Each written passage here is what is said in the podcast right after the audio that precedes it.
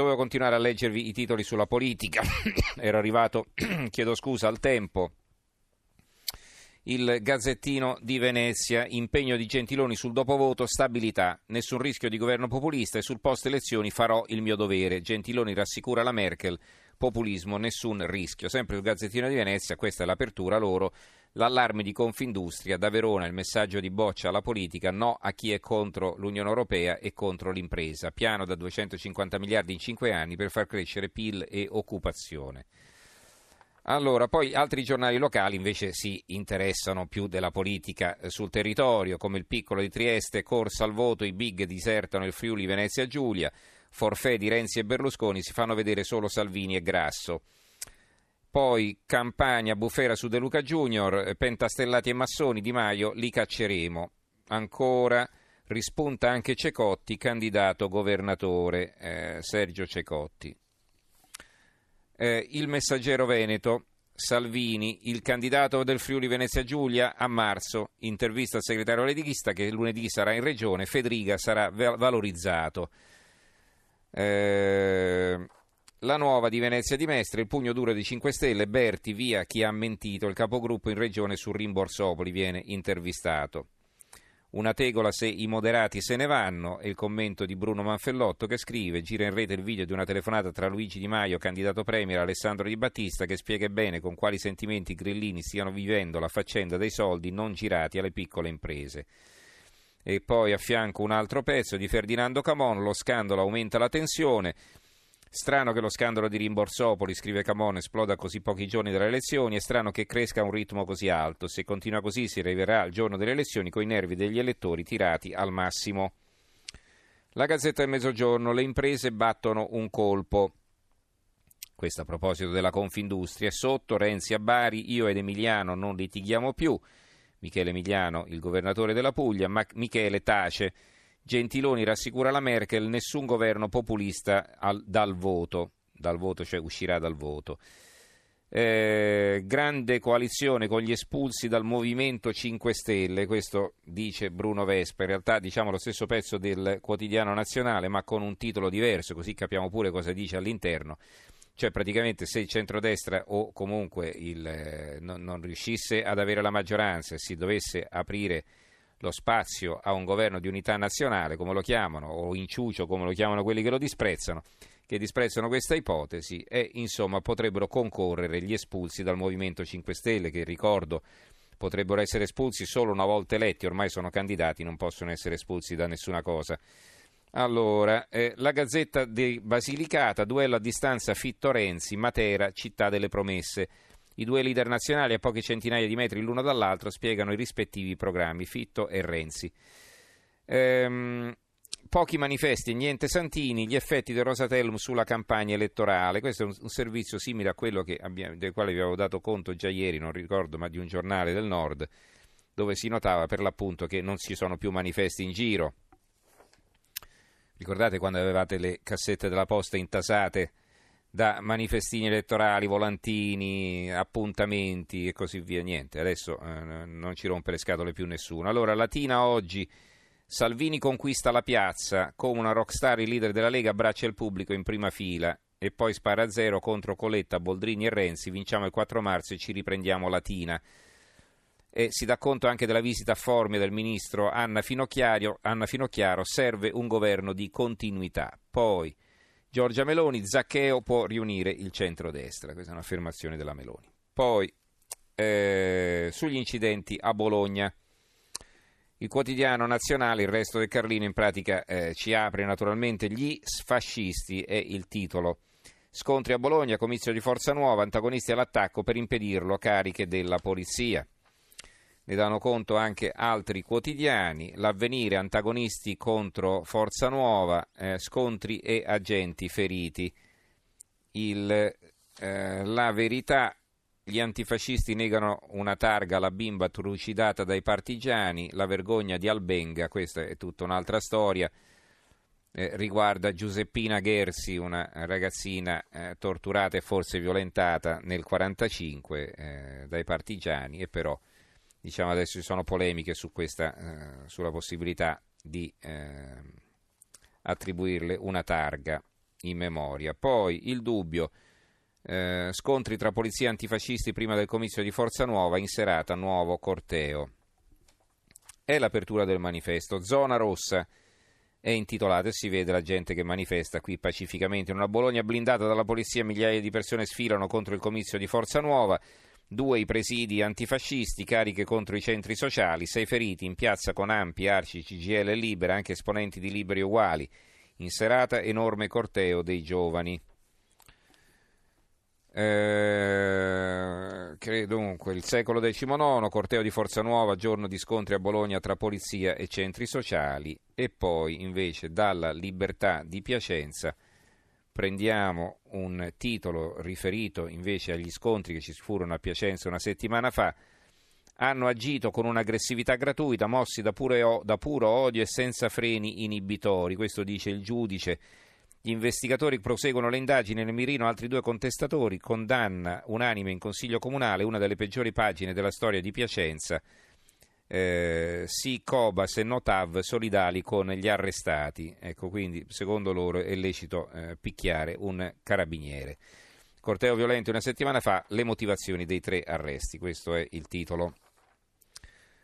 Tornando Uh, dunque, no, ancora su questo argomento c'è una riga qui sul giornale: violenza antifascista, ferito un'altra gente, e va bene. Poi dicevo che tornando alla politica, eh, abbiamo la copertina dell'Espresso che è in edicola domenica in allegato alla Repubblica. Come sapete, c'è una foto di Di Maio in controluce, polvere di stelle è il titolo. Il mito dell'onestà tramontato, i candidati espulsi prima di essere eletti e un movimento ormai fuori controllo. Inchiesta su Luigi Di Maio, il leader che rischia di vincere eppure ha già perso. Allora, eh, dunque, le inchieste non fermano profugopoli, profugopoli eh, questo è un titolo che leggo qui a centro pagina sulla verità, si moltiplicano le indagini sugli speculatori dell'accoglienza ma il sistema resta intatto. E ancora un, sotto un pezzo di Francesco Borgonovo, i pro migranti trasformano in una fatalità la morte di Pamela, una ragazza uccisa a Macerata. Abbiamo adesso qui la prima pagina della stampa Ecco, la loro è un'apertura del tutto diversa. Elezioni dal web, attacchi filorussi, nostra inchiesta, sospetti su 5 account Twitter a favore di 5 Stelle e Lega.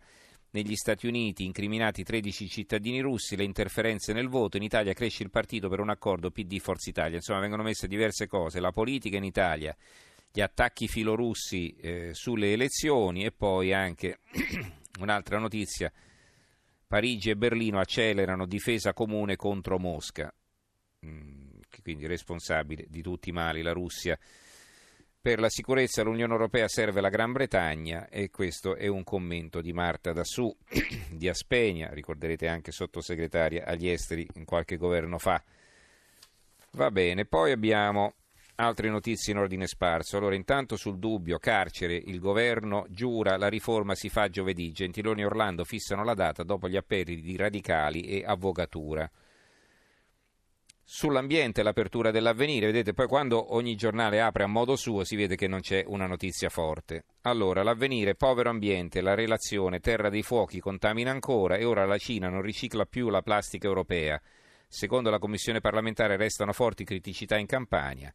E come vedete, diciamo, questa è una notizia che non solo è di apertura sull'avvenire, ma non la troviamo neanche in una breve, una notizia piccola piccola sugli altri giornali, quindi non è una loro inchiesta, quindi come vedete poi alla fine ognuno sceglie quel che vuole.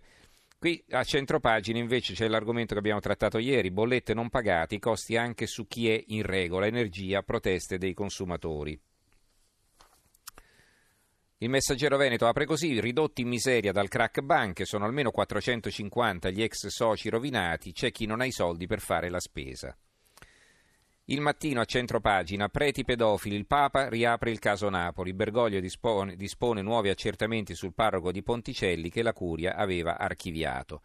C'è una foto di Sting, il cantante con un bicchiere di vino in mano, sapete che produce del vino in Toscana. Sting, io, la musica, il vino e la morte, viene intervistato da Andrea Spinelli, intervista sul Mattino di Napoli. In Roma, da questa notizia abbiamo dato anche noi poco fa nel giornale radio, tre napoletani spariti in Messico, l'ultimo contatto con la polizia. Sono spariti dal 31 gennaio e non ne parla nessuno. Eh, dal Sole 24 Ore un'altra notizia importante, EMA, l'agenzia per il farmaco, il trasferimento ad Amsterdam costa già il 34% in più. La sede sarà senza parcheggi, immaginate, per eh, migliaia e migliaia di persone non avranno neanche il parcheggio. Nei dossier riservati di Londra si mette in discussione la scelta, chi lo sa se verrà rivista questa scelta.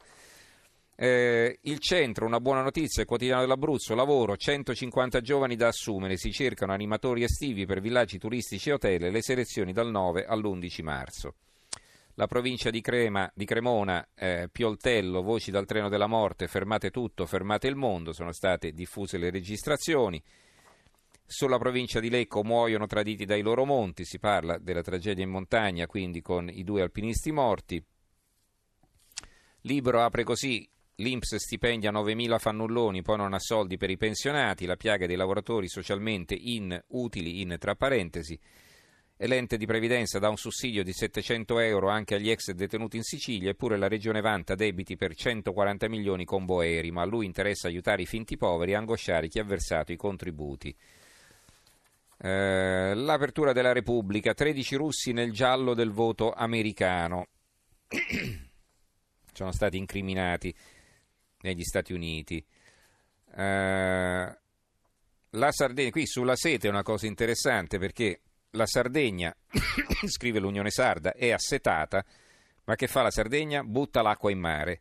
Lo scandalo della diga di Torpè, la regione impone lo svuotamento. Mentre si moltiplicano le restrizioni idriche in molti comuni, si continua a buttare l'acqua in mare per garantire la sicurezza delle dighe. L'ultimo scandalo è stato denunciato dal presidente del consorzio di bonifica della Sardegna centrale che gestisce, che gestisce l'invaso di Maccheronis sul fiume Posada. Mentre 16.000 aziende agricole stanno morendo perché non hanno acqua, noi siamo costretti a svuotare l'invaso, denuncia Ambrogio Guiso. Negli ultimi cinque giorni abbiamo buttato via 2 milioni e mezzo di metri cubi d'acqua. Beh, regalate l'acqua a chi ne ha bisogno, visto che la dovete buttare, no? Allora, Milano Finanza apre così, Facebook è cominciato il declino? George Soros ha venduto gran parte delle sue azioni del social network, Unilever minaccia di togliergli la pubblicità se non eliminano le fake news e crollano gli utenti sotto i 25 anni. Una notizia, un paio di notizie per chiudere. Eh, mostra egizia arabi senza sconti. Dopo il caso di Torino, l'organizzazione di Jesolo abbiamo una raffica di richieste, richieste di sconti, ma sembra che non siano intenzionate a concederli.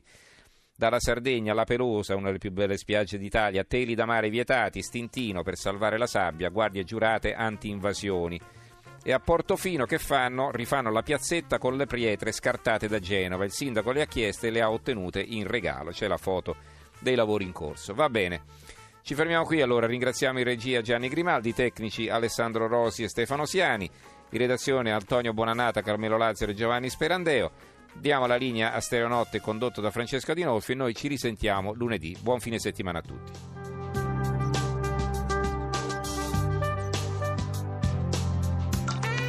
RAI Radio 1